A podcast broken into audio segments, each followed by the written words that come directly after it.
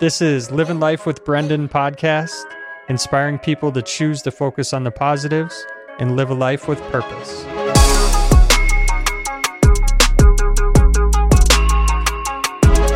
Welcome back to another episode of Living Life with Brendan podcast. I'm so happy to have my guest on today, Ashley DuBose. Hey. Ashley, thank you so much for joining me today. I'm so happy to be here. Perfect. Great. Well, I just want you to introduce yourself to the audience here. Let them get to know you quick. Well, hey, y'all. I'm Ashley DuBose, D U capital B O S E. Um, I'm a singer. I'm a mother. I, I wear a lot of hats. Recently, I've um, been able to call myself a real estate investor or a real estate developer. I've also done gigs as a substitute teacher. I have a degree in math, lots of things. But I think today's conversation is going to center around my my role as a sing- singer, probably. Yeah, a little bit there. Do wear a lot of hats. I do wear. I didn't even. That, that's a fraction of them.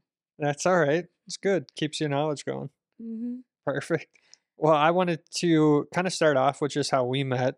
And uh, small world funny story. Mm-hmm. We actually both went to Gustavus Adolphus. Yes. Um, freshman year, same year.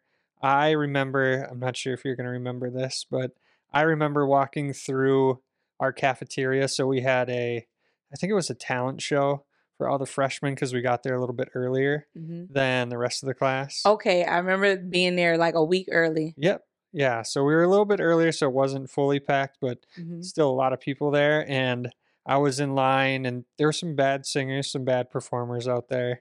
And I just remember hearing this, kind of laughing, kind of enjoying. And then I remember getting food and hearing your voice singing.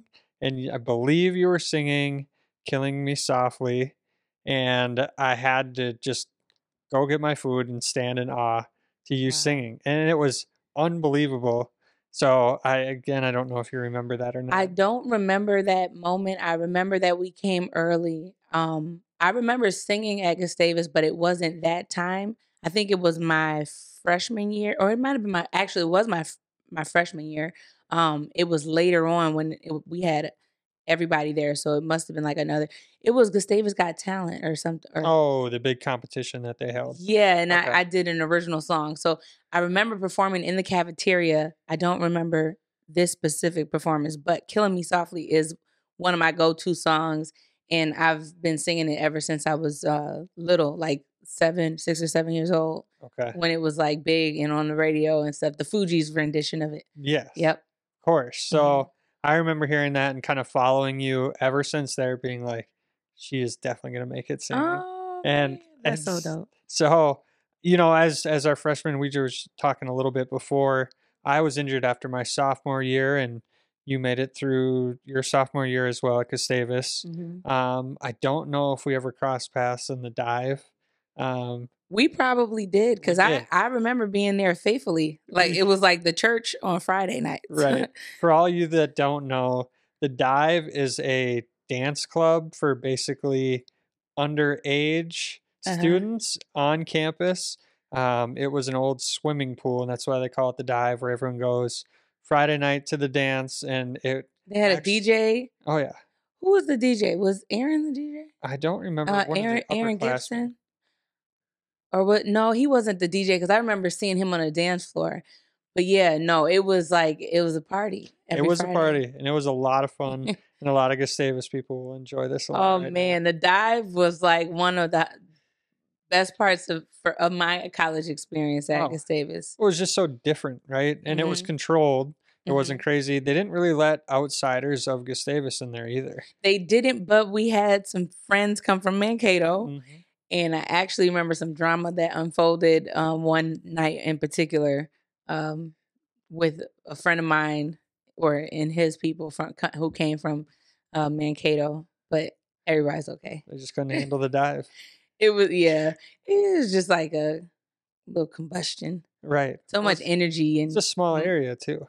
yeah. So no, that it was uh, sweaty. It was fun. yes, it was always a good time there. Mhm. Um, you know, getting through those two years. But I want to go back even more to, you know, as a singer, you'd mentioned done quite a bit with singing.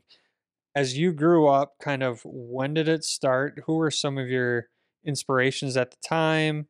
I know you'd mentioned you sang the Fugees here when you were 7 Mhm. Um, what you know was it four? Was it five? How did it all begin? Well, I remember like growing up, the music that really connected with me was like '90s R&B. Actually, so I always say that the the music that shaped me or informed my, I guess, my musical palette was '90s R&B, um, top 40 like pop, like KDWB, and Christian alternative. So Okay. KTIS. For those of you who who are familiar with like the Twin Cities um, radio stations. So um it's a, it's a, and then some gospel.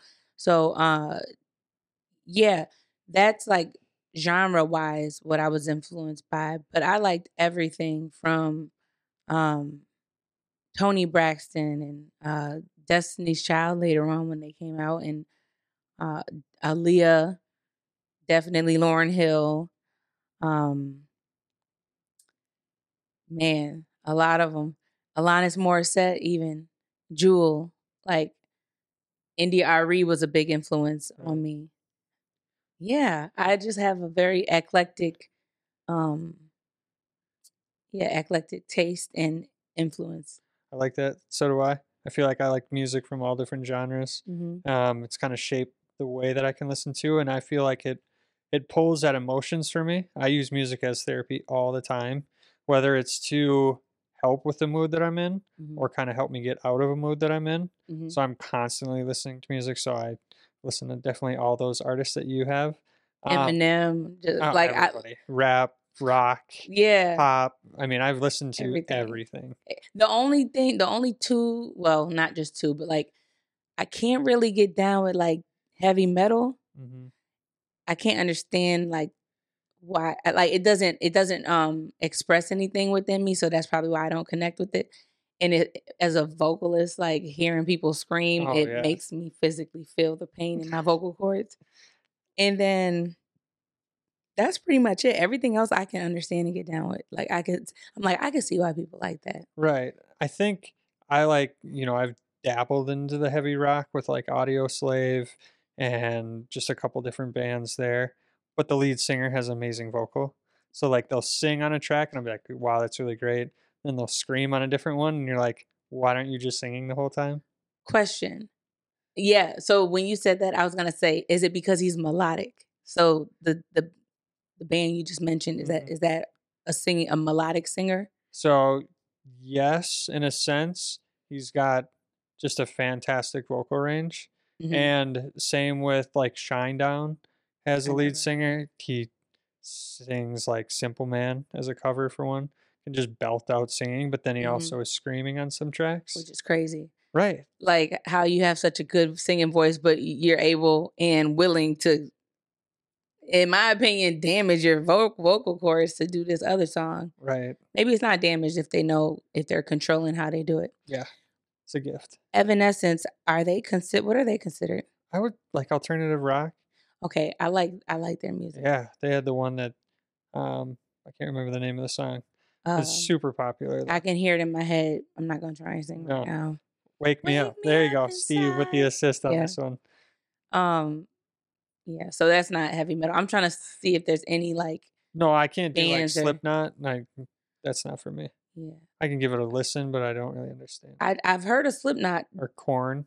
I've heard of Korn too. Yeah, they're very popular. So then maybe there are some songs that I can get down with that fall under More heavy that rock. genre. But like the screaming stuff, the Oh yeah, no, that's not for me. that's that's death metal. Yeah, we'll go death metal. Okay, that's the that's the genre I can't get down with. Okay, anyway. No, Moving on. when did you know, or when did you decide that singing was going to be? So, okay, so I would sing along to the songs on the radio, and then that would be like in my room and stuff. And then my mom, uh, we were working at the, she was working at the Boys and Girls Club, and we attended the Boys and Girls Club um, as members, and they had a talent show coming up, and I signed up, and my mom wasn't aware that I liked to sing or that I could sing. then some of the kids in her, she worked in the art room. Some of the kids must have come up to her and was like, "Miss Yvonne, Miss Yvonne, do you know that your daughter's um performing in the talent show. And then she's like, which daughter? Because she has three of them. Right. They were like, Ashley. And then, uh, so when she realized that it was an interest and an ability of mine, she would encourage me to sing for people. So when did I realize it? I think I just knew that I liked to do it and I and I could sing along with these songs that I enjoyed. So maybe that's when I realized it. And that was like at a younger age, like maybe 10 or so. And I would be writing my own songs too at that time. But when I start actually like singing out and like being encouraged to do that is when my mom found out and she kind of like pushed me Okay. to perform in front of people and in a positive way, not push me like Get forced. up there. No. Although sometimes I feel like, even to this day, she'll ask me to sing for people on the spot, and I'm like, "Mommy, why do you do that?" Like, but I just learned to just do it. She's just proud of you. She's proud of me. She wants to show you off a little bit. Yeah, What were you singing then in the talent show? Do you remember? I would always do. uh, Well, in the talent show, I did Aaliyah. I think I did "I Care for You" Okay. or four page letter, four page letter. Okay. And then um, when she would have me sing for people, I, I had my go to song, which was a Destiny's Child song, and I think it's called "Happy Face." Okay. I was going to ask you, I got a couple pop quizzes, whether you like this or that. Mhm. One of them would have been TLC or Destiny's Child. Ooh, that's hard. Stuff. Ooh, I'm gonna have to say Destiny's Child because I just did you ask, was that a real question? You just asked. real okay. question. Okay, so yeah, Destiny's Child, but it's hard. But I definitely um love TLC, and I had a lot of songs in my my my life soundtrack consists of a lot of TLC, but m- more Destiny's Child than TLC. Gotcha. Staying away from waterfalls. I love Waterfalls. I still perform that actually to this day. Really? Mm-hmm. I actually performed TLC songs more than Destiny's Child songs, but yeah, I just the harmonies, Beyonce.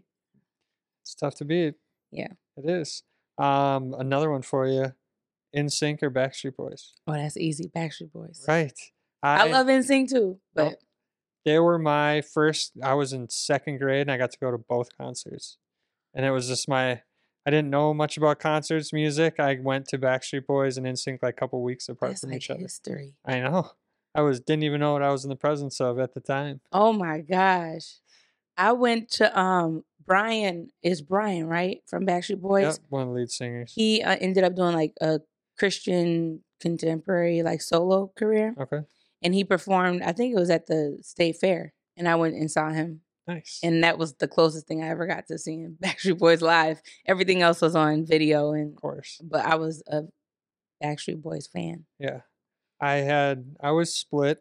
I really liked NSYNC but i think backstreet boys had better songs. Why don't people ever talk about 98 degrees? They you know it's another great group. There was a Mhm. year of the boy bands mm-hmm. kind of all of them going through.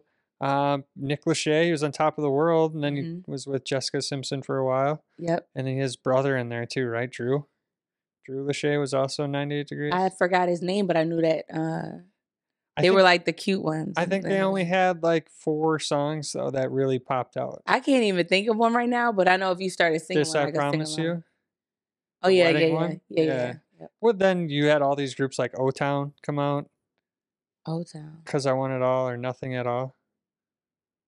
They how's came it out. go Cause I Want It All or Nothing. nothing at all Yeah, okay so- yep. And there's a bunch of groups that kind of came around that were like that, but I always revert back to as well, like Boyz II Men. yeah I mean, They were like the predecessors Right. of Backstreet Boys and of boy band, the R and B boy band. Did you like Jagged Edge? I love Jagged Edge. Jagged Edge is oh They always played.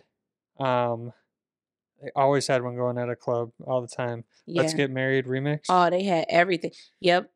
The um and uh and whenever I try to like list stuff, my mind goes blank. That's but like okay. it's a vibe. It's like oh, it's so the nostalgic and it was everybody knew what was going on when they were playing that. mhm. That's what I feel like we were so blessed with music oh in my the '90s, 2000s. it will the kids of today will never know. No. Well, they'll know, you know, the same way we know about music from like the Right. 70s and 80s, even though we didn't like live through that era, if they want to. if they want to, and if their parents expose them to it. That's the biggest thing. I keep trying to push more music on my nephews. They're they're not as open to it as I'd like them. So they like the music of today. yes and no, because it's all they know. Yeah.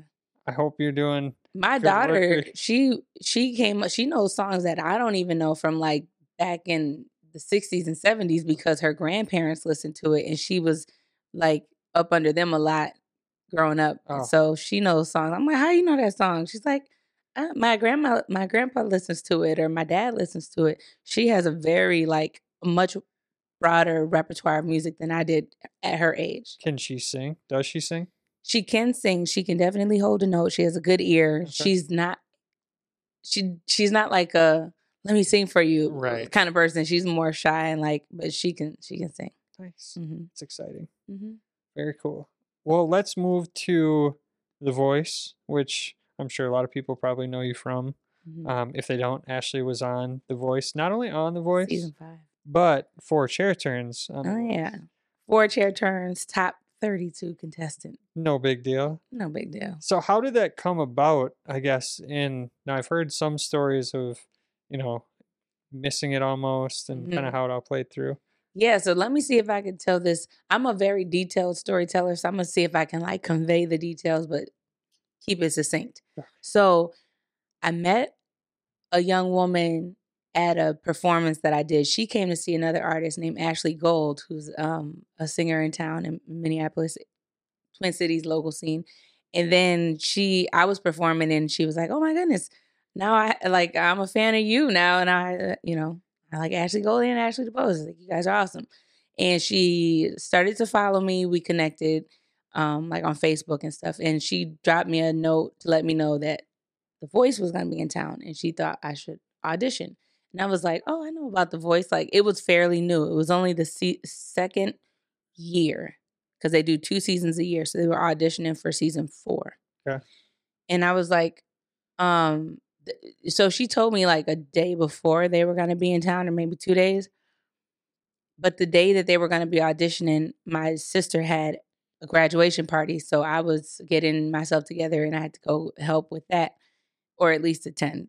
Can't remember if i was helping but um i had to register missed the registration deadline to register to audition at 7 a.m they had 7 a.m and 11 a.m 11 a.m was full when i went online it was 9 but the 7 a.m. slot was open. But I was like, I can register for 7, but it's already after 7. So how is this going to work? So I sent an email and I'm like, hey, you know, to the info at NBC.com Right. or info at the voice or whatever. I was like, hey, you know, I'm a hopeful, you know, singer. I live in Minnesota and I would love the opportunity to audition, but here's the situation type of thing. And so I didn't hear back and I continued to get ready and uh, for the graduation party, and I, it was on the way. So I said, I'm just gonna pop in and see what's going on Mhm. on my way to the graduation party because it was literally like five minutes from where the graduation party was. So at the Xcel Energy Center. So it's a super hot um, summer day. I get down there, and the line had just got inside the building because it had been wrapped around the building all morning.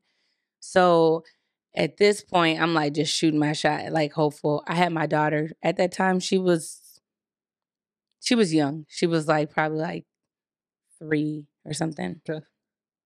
So I brought her inside, and I got a talking to by a bodyguard who was like, "What? Do, why? Are you, this is like a job interview. Why do you got your, your kid with you? Like, what do you think this is? You're not taking this serious." And I'm like, "Oh shoot!" So I called my brother, and I'm like, "Can you come pick Cameron up? Cause uh, I'm trying to audition for The Voice right now." And they, you know, they said I shouldn't have her with me. So my brother came and souped her up, and I um ended up going through the audition process. So the the there's many rounds of auditioning. This is like the cattle call cattle call round where they Okay. call like ten people in a room and you each get up and sing and they tell you um they, they call the names of the people they want to stay and everybody else, you know. Um so I got up and sang Killing Me Softly. and then the other nine people sang. And then so she only called my name. She called me up to the table and she was like, um, "You have a nice voice, but that song is very like Outdated. outdated. I, I don't know if she used that word, but you know, I got the the the point. She's like, they want they want to hear more like contemporary songs. So as you move forward, like if you move forward or whatever, like think about choosing more current songs. I'm like, okay, but like in my mind, I'm like, this is a classic. What Right. you mean? But anyway, so um got the callback, and the callback is uh you come back uh, the, like a few days later and you choose three songs and you perform those three songs. If you play instrument, you can bring your instrument with you, or you could bring an accompanist, or you can sing to a track. Okay. So I had an accompanist and I had a track. So the first song went well, can't remember what it was. Second song was Killing Me Softly. Now I had the track and I had my friend on guitar, Mhm. Omid, and we were gonna play and sing with the track. But that song starts off with a very low bass note and I couldn't hear it. So when the bass note came in, I started singing because it goes bass note, vocal, and then later on the guitar will come in. I came in on the wrong note. And now Omid knows as a musician, like he knows the key it's supposed to be in. Right. I can't remember if he started playing with me in spite of the track being in a different key or played with the track in spite of me being in a different key. But it was like half of the song trying to get on the same page. Oh boy. Me trying to like, so it was very uncomfortable. But finally, like halfway through the song, we got on the right track and it was smooth sailing from there. So I was like, ooh, that was embarrassing. But I'm like, I think I pulled it off anyway. I think they can see past that, hopefully. Right. And then um they invited me to the next round, which was an interview. So same day, you go in this like room interview with the person, they videotape it. And so I'm like, okay, this is good. I like because they could have just told me thank you, Yeah. sent me on my way, but they let me go to the next round of so then they're like, oh, thank you for the interview. Um, here's the information. You'll hear from us in a month. If you don't hear from us, then it means you're not moving forward. Right. So a month goes by and I'm hopeful up to the very end. course. And I didn't get the phone call. And I'm like, dang it. I think it was because of that glitch, you know, in the beginning of Killing Me Softly. So then I heard they were coming back, not coming back to Minnesota, but they were auditioning again because they do they do two seasons a year. Okay. And they were gonna be in Chicago. And Chicago's just like a hop, skip, and a jump. So I'm like, I could either fly or drive, but I felt good about the audition process the first time around for season four. I'm gonna try again. Okay. Go to Chicago. So I sent out an email because I'm like, well, maybe they'll just like let me go to the next round instead of doing everything again because I just did all that. So sent an email out to two different places. One was the casting director, Mhm. who we had all that information on that sheet. That's like, here's the next steps. And the other email I sent was like to info at the voice, the same one that I contacted last time. And I basically said, hey, I auditioned for the last season. Um, I got up to this round. Is it possible to audition again? But like, just start where I. I just be so. what is the word? My mom always calls me this entitled. Uh-huh. Entitled. Anyway, but you know, if you don't ask, you don't. You know. Exactly. So basically, the first person responded and was like, "Oh, the casting director was like, sorry, you got to get back in line with everybody else." Mhm. then the whoever responded from the info at the uh the voice email they were like sure uh, i got you a, a you know a, a appointment interview For the know? three songs again. yeah exactly so i was like so grateful Oh yeah. so um went through that process long story short every round and, and i saw that bodyguard he was like i remember you i was Oh. like yeah i remember you too but he was friendly so i was like that's nice i got to like have a more positive experience within the second time around but i felt like oh you remember me i'm memorable okay this is good go. and some of the people remembered me as well um, who were casting and stuff so um, i sang killing me softly i sang you know i'm not gonna just get rid of my song no, right. um, and I sang Diamonds by Rihanna and I sang another one. And I can't remember what the third one was. But um they ended up wanting me to do Diamonds for my blind audition. So I went through these rounds.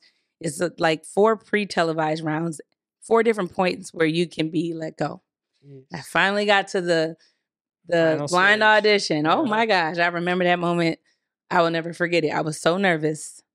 And um the lights went low, like you have no warm up time to like get comfortable on stage. It's just like lights So it's low. all real, just like the TV show kind of shows. oh yeah. for the. You don't get a redo. It's like this is this is it. Oh, It's like jumping in and swimming and it's like you sink or swim.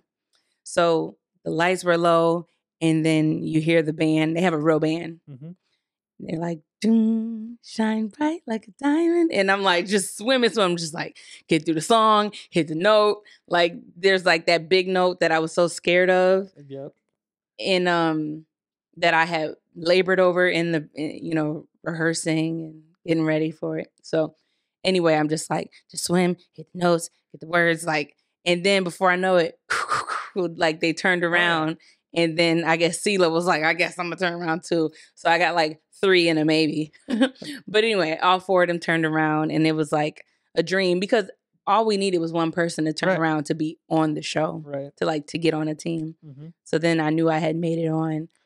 And I I vividly remember watching and messaging you and being like, "What team did you choose?" I don't know if you remember. and I couldn't tell. I, I don't know. remember that, but I was Tell me. like, I was like, "Oh man, I, I wonder what team she picked," because I always I was trying to get that Adam. inside scoop. Yeah, I was Uh-huh. like, "Did you pick CeeLo?" I was hoping you picked CeeLo, Oh. or but you know, inevitably, a lot of people were like, "Why did you pick Adam? Like, why didn't you pick, pick CeeLo?" You want to know the answer to that question? Adam Jules? had a massive team that year. he did, That's what made it tough for you yeah. because you had to go up against the best early. And see somebody else because we're all behind the scenes trying to like strategize, and they're like, "Well, you know, Blake is gonna want his country artists to Right. win." So, but which is not really true because in in retrospect, first of all, Blake's first um the person the first person who ever won on Blake's team, I Mm-hmm. think, was a black man who sang R and B. Uh, Javier.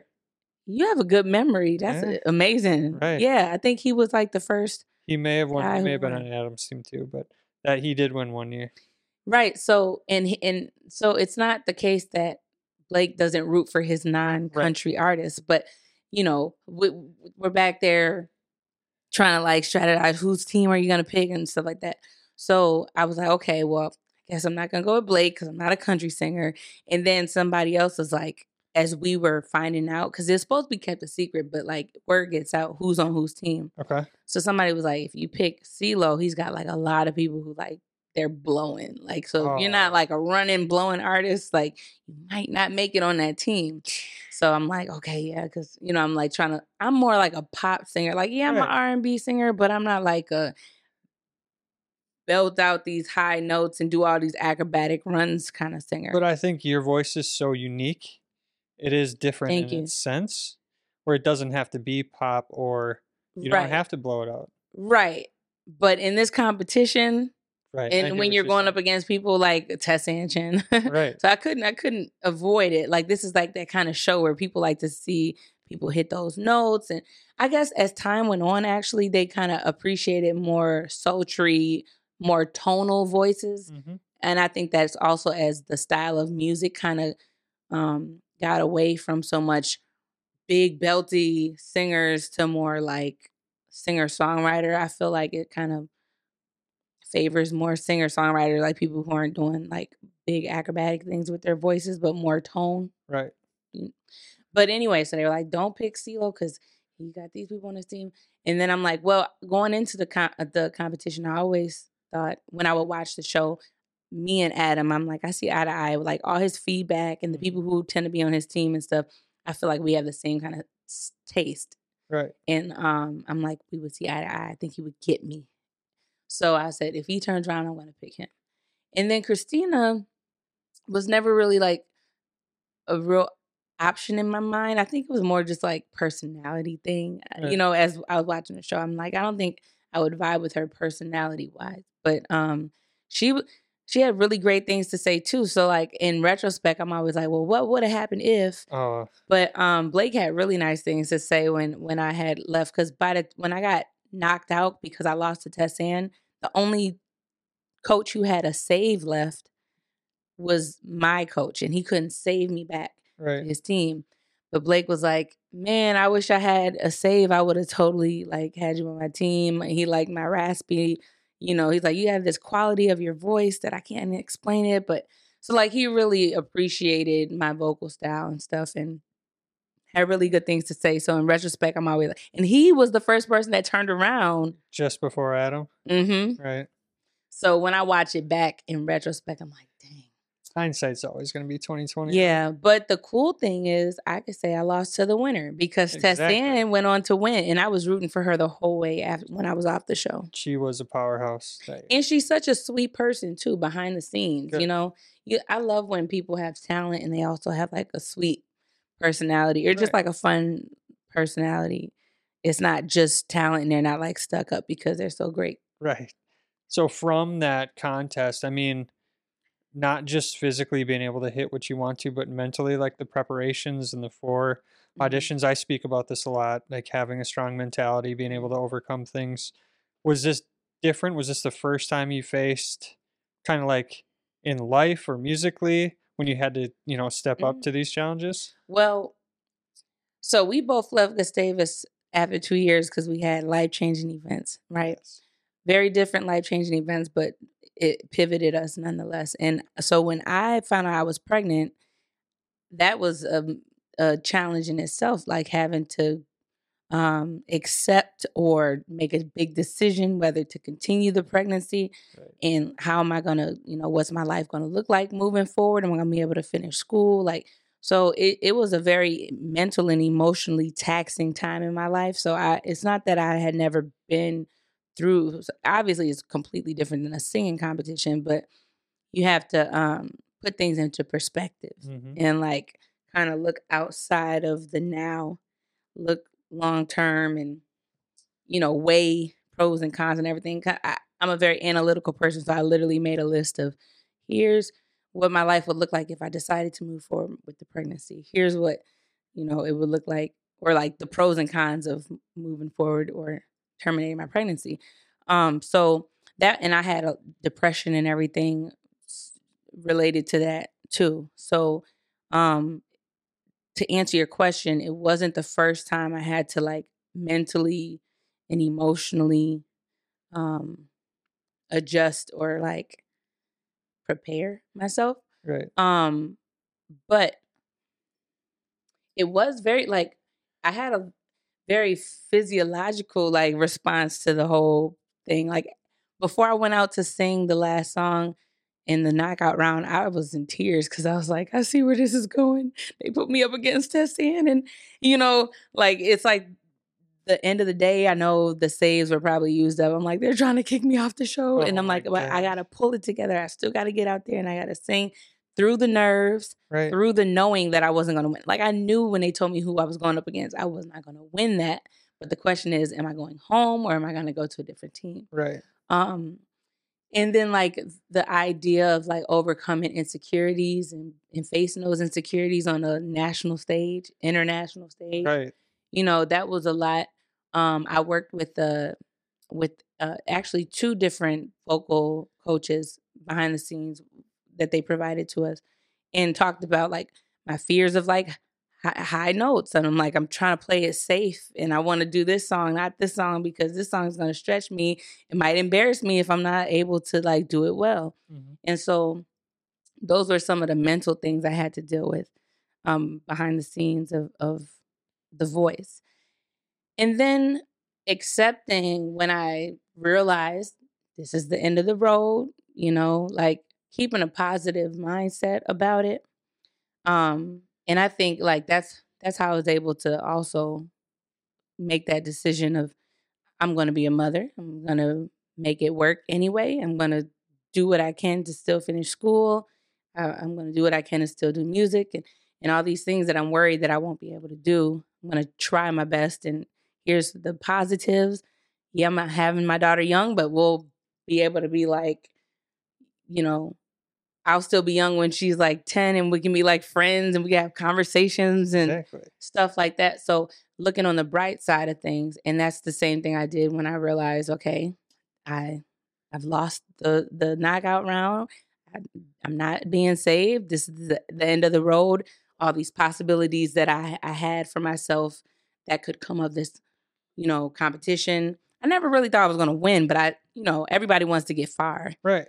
And um, you know, when it's like, nope, this is as far as you go. And it was like, well, it was a great experience. Like automatically I turned to all the positives. I'm like, I got to come out to LA, see palm trees for the first time and get this wonderful experience and work with these um, amazing people, chor- uh, you know, from the choreographers to the to the PA staff, just like helping us behind the scenes to these stars that have heard me sing now and have Right. encouraged me and told me great things about my abilities. Like it's not all bad. So it's basically like looking on the bright side of things. And that's kind of um what I that's kind of like how I get through a lot of things in life, a lot of hard stuff. It's just looking on the bright side. You know, I start these podcasts by basically choosing to focus on the positives rather than negatives. Because for me, I mean, the negatives will just pile up every day, every little thing, needing help with everything. So Mhm. sounds like this is why we're we're so close. So Mhm. same mentalities over here. Right. Um, did that voice going through open up doors when you did get eliminated? Was there somebody waiting after to say, "We really love your music, your Mhm. style, your tone. Um, we'd love for you to be our agent, be something." Mm. I can just imagine someone just picking up the phone and being like, "Hey, we saw you on TV. Yeah. Come, come sing for us." You know, a lot of opportunities came of it, but I didn't get an agent or a manager, which I I at one point I was like, I wish I did because It shocks me. yeah. And you know, sometimes it's like a numbers game. Like the the further you get in um to the competition, the more of an audience you build, the more, you know, I feel like labels want somebody who's kind of got a built-in fan base and because I got cut so early in the competition and there were still like, you know, Building up 20 the- more people. Yeah. Yeah, you know, like I feel like when you get to that top spot, when you've gotten so much exposure and the spotlight's more heavily on you, then that's more enticing for somebody to be like, okay, I want to come in and invest time and like sign this person. That's my guess is because I can't, I didn't stay long enough to really build a real fan base and I didn't cultivate what I did have from the time that I was on there to like build it bigger to attract um labels. Sony did reach out about a song that I put out, but it wasn't from the voice. So like Okay. okay, so that's one thing. Um but also the yes, I got a lot of opportunities to perform Okay. and it was mainly in Minnesota. Right. You know, cuz I was on the news like me and Holly um I forgot her last name, you know. Nope. She sang uh Creep. Okay. It was really big. I remember her. She was also, I think, a four chair turner. But like she and I both um were from Minnesota. We both got eliminated in the same round. So uh the press and everything around surrounding our participation on the voice got us a lot of opportunity. Well, I don't know what it did for her, but like it got us a lot of exposure in Minnesota. So I was able to catapult my career in town and still to this day people will like put Ashley DuBose from the voice on the bill. Like there's it's a resume, you oh, Yeah, know, Yeah, of course. thing that has helped me. And I think the just the exposure and the fact that there's a million singers, right? Maybe not Yeah. a million. There's a lot of A great singers.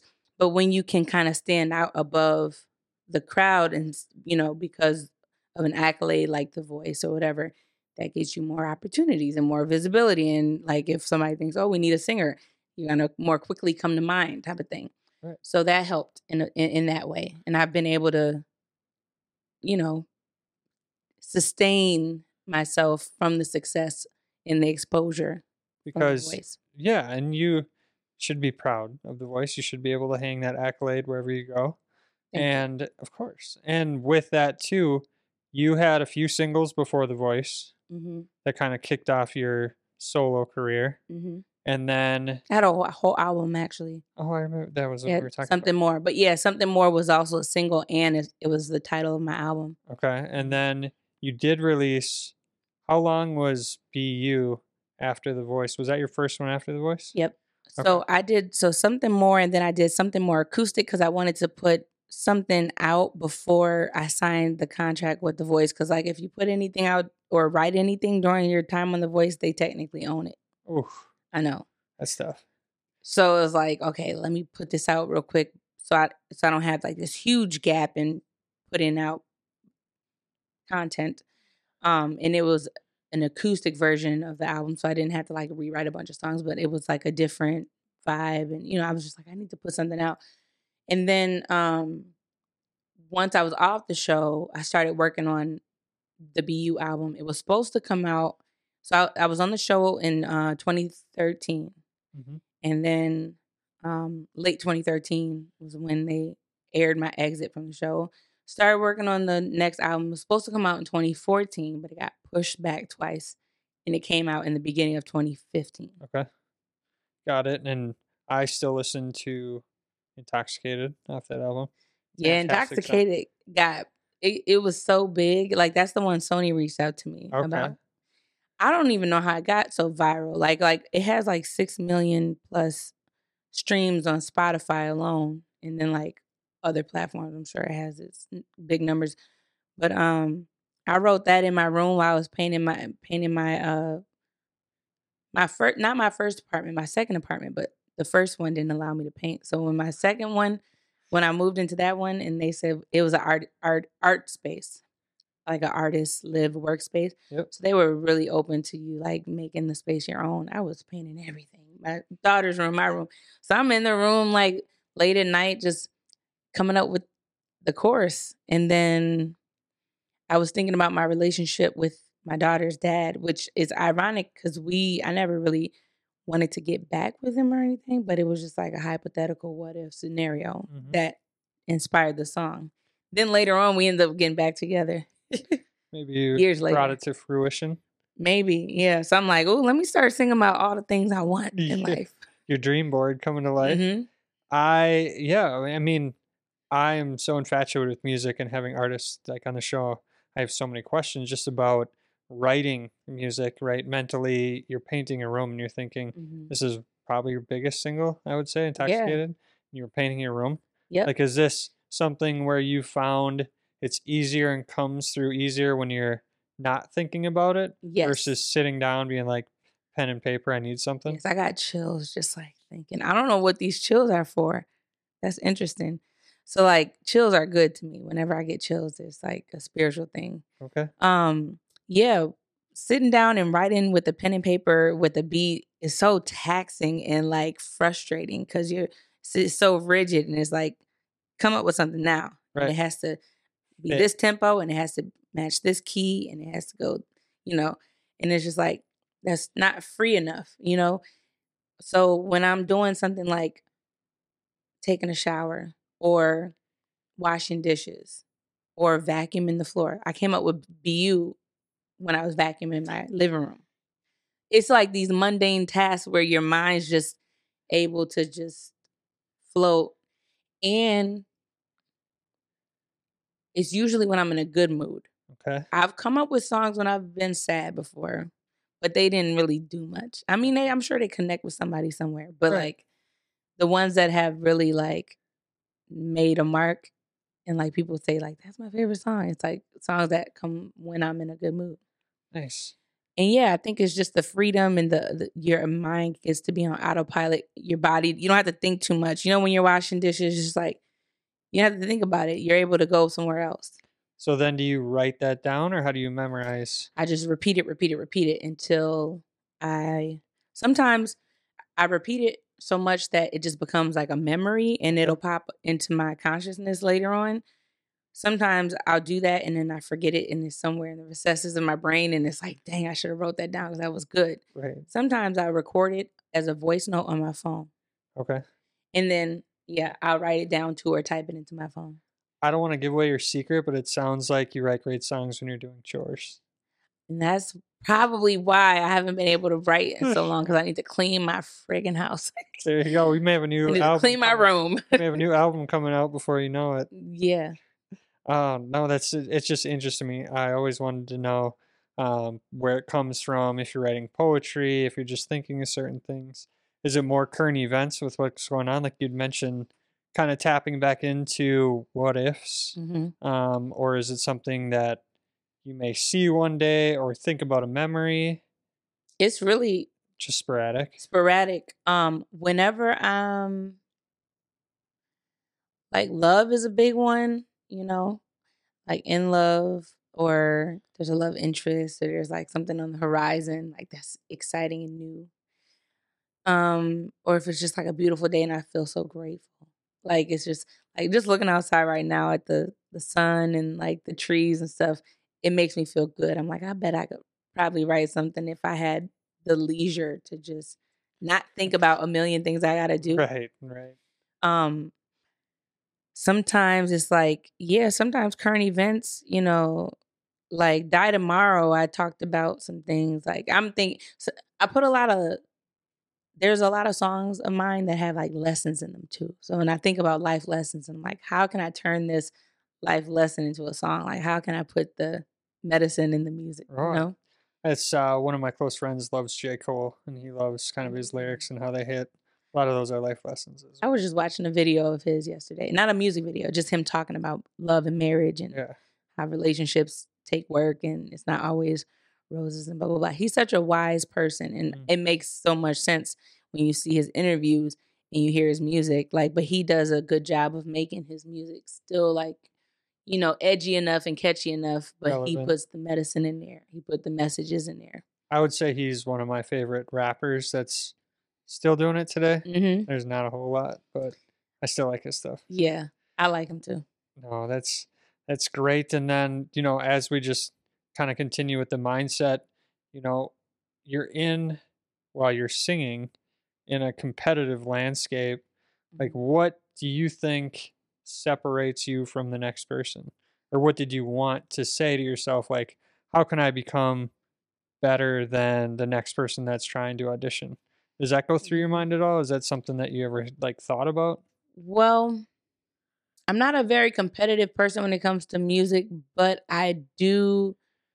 Ha- there's been the thought of like when I start to compare myself to other people, I remind myself why I appeal or what I have to offer. Like, yeah, that person can be good. We can all have something to offer. Right. Just because you have something to offer don't mean I don't. And I think about, okay, what do I have to offer? And I think I have that perspective. I think my melodies are like I, I pride myself in songwriting. Mm-hmm. Um, I'm not saying I write the best songs and they're better than everybody else. It's just that I ta- I'm very intentional about what I write. Like I'm not I can't imagine just like coming up with something. But people do it all the time and I wish I could be that person who's like, "Oh yeah, I just like Whip this up. just freestyled this." I'm like, "What? You freestyled it? Like how, you know, cuz I'm like I have to be very intentional about like everything I'm saying and it has to make sense. And I don't like throwaway lines cuz Right. I'll always hear it and I'll always know that was a throwaway line. And I won't be it won't sit well with me. Even though everybody else might love it. Love it. So I pride myself in my intention Good. behind what I write and what I put out. Got it. Yeah. Um, hypothetical, if you could sing with someone dead or alive, who would it be? Oh, that's a good question, a hard question. I've been asked it before, and I have said India.Arie. But let me just give this some good thought right now. Okay. Dead or alive? Yeah, because I like her content, and when it when it comes to like um being intentional about you know what we sing about, sh- sh- we would vibe on that. You know, we wouldn't just begin on a track saying any old thing just because it sounds good. Mm-hmm. So yeah, I think I I stick with that. Doing a song with I her, like it. co-writing, that would eh, be cool. That would be sweet. Maybe she'll see this someday. Call me India. There you go. So, DM me. what is Ashley up to now? Okay, so right now I'm currently making a baby. Baby number. I mean, I don't have to do much. I just live and it grows inside of me. it's kind of nice. You don't have to downplay it. yep, but baby number three is on the way. So I have a 14 year old daughter, Cameron, and I have a 20 month old as of now. When this drops, I'm, he might be 21 months because he's like 20 and a half months. What does that mean in layman's terms? He one. He's one. Going on two. Um, and then I have a baby boy due in January. Well, January 1st. So could, be, the fir- December. could be the first baby born in 2024? Could be There you go. I think they twelve get, oh one. they get something. I think they get something on TV or news. I hope I hope we get some money. That's all I want. so I and for Christmas, some money. you uh you're still singing hmm more so in your band. Yep. So I sing with the cover band. We just did a couple holiday shows um, called North Star. The holiday shows weren't called North Star. The band is called North Star. And we did a couple holiday shows. I was out of commission for a while because I got injured. Um, so I was like for a month and a half, two months actually, out of work, not performing, had to give up a bunch of cool opportunities. I was gonna fly to Florida to sing BU Oh. for this for this like big conference where it could have resulted in more opportunities to sing down the road and they would guess it wasn't meant to be somebody else needed that opportunity because i got injured and couldn't do it so um anyway so that that's fun that set me down and that was also a, mental challenge. It was a lot of pain a lot of getting through and like finding the good in the in the situation. Right. um i i want to make more music but i want to have something to say. I don't want to just make it just because i think oh man it's been a it's been a while. Yeah, I feel the need to have to put stuff out. yeah but um it's there. I feel like it's brewing. I feel like right now it's just a chapter in my life where i'm focusing on being a mother and i mean i've always been a mother not always but for 14 years Mm-hmm. but when my daughter was younger, I was juggling school, performing, trying to like build this career as an artist. I was recording and and I, I stay busy. I feel like that's just like a part of me. Cause like even now I had shared with you behind the scenes, but like I'm, you know, picking up um, IT again. So I have a degree in math and I worked in IT for a couple years. And now that I have a baby on the way, I'm trying to uh, diversify and, and um, my income stream so that I can make money from home. And IT is a great field to work from home um, in. And I already have like a foundation there. So I'm like, let me brush up on my coding skills. So I'm I'm keeping myself busy. I don't know what life is going to look like when the baby gets here, but um, so yeah, I'm a student and also developing real estate. Doing it all. This is, goes back to the many hats that we started this yeah. interview with. Okay, I'm like I was going somewhere with this, but um, I feel like I'm able to be more present with my my son and my both of my children, but like my teenagers more like you know she likes to hang with her friends and do her own thing and be in her room and stuff. But like this time around, I get to uh, you know they're not in daycare, whereas before my daughter was in daycare a lot. She was, you know, I had shared custody, so she was kind of bouncing back and forth between households and this time I feel like I have more time and focus on raising my son, Yeah. soon to be sons. Uh. I don't know. I feel like uh, it's not going to be a blur as much. I get to relive those younger years. Of course.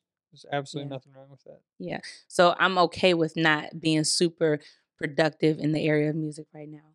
I Who feel like life experience will inform my next creation. Yeah. And this is time to get those experiences. Could open opportunities that you never thought or experienced before, or reliving them will maybe bring out some certain things hmm that you've never had before. So, all for it. Sounds exciting. Right. Well, I usually end with my guests now.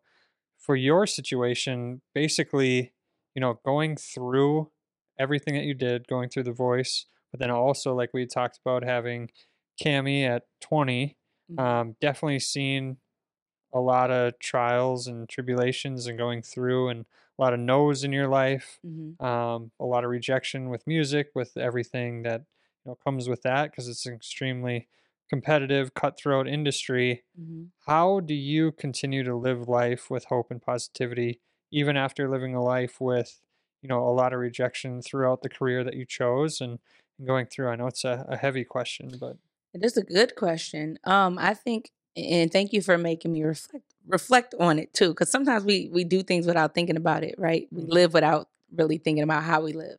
Exactly. And I'm like, okay, so I do believe that everything happens for a reason.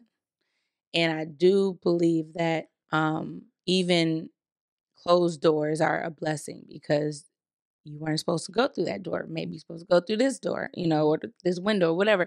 Um, I, I believe what's for me is for me. And in hindsight, I'm able to appreciate not being thrust into the spotlight or getting certain yeses and understand that um, when it comes down to a, either me or somebody else, it wasn't for me, it was for that other person. That other person was blessed in that. And I'm I'm doing okay. Like so when I look at, you know, what I have to be grateful for and um, the things that are going well in my life, I wouldn't trade that because I don't know what the alternative looks like, but I know what right now looks like, and I'm grateful for X, Y, Z. So that helps me um, understand that even when I get a no or disappointment or unexpected circumstance can come up, um, positive things can still come of that. So I think um, just that philosophy Mm-hmm. that all things work together for my good, for your good. Um, and that this life, you know, everything is temporary anyway, the good and the bad, you know. So I think that helps me keep a positive mindset. I when I say keep, I don't say keep like I'm always positive because. I'm not. You're But- not human. Humans. Right. It wouldn't be. But that's what I think of when I have when I have a when I'm faced with a choice, either be down and out about something, or if you can't do nothing about it, look at the things that are good that come from this thing that you can't control or make it what you want it to be. Right. I love that. I think searching for the positives, I mean, that's basically my motto living through life, kind of knowing where we come from, all the little achievements that we made along the way. Mhm. Um, I think it just accumulates to where we are now and where we could go in the future. Mhm. So, well, thank you again for joining me here today. Thank you, Brendan, for having me. Of This course. so nice. Oh, It- so fun. we gotta we we still gotta have a part two conversation where we catch up and I ask you a million questions. Yes, absolutely. We'll get on that track. Thank you. This has been another episode of Living Life with Brendan podcast with Ashley DuBose.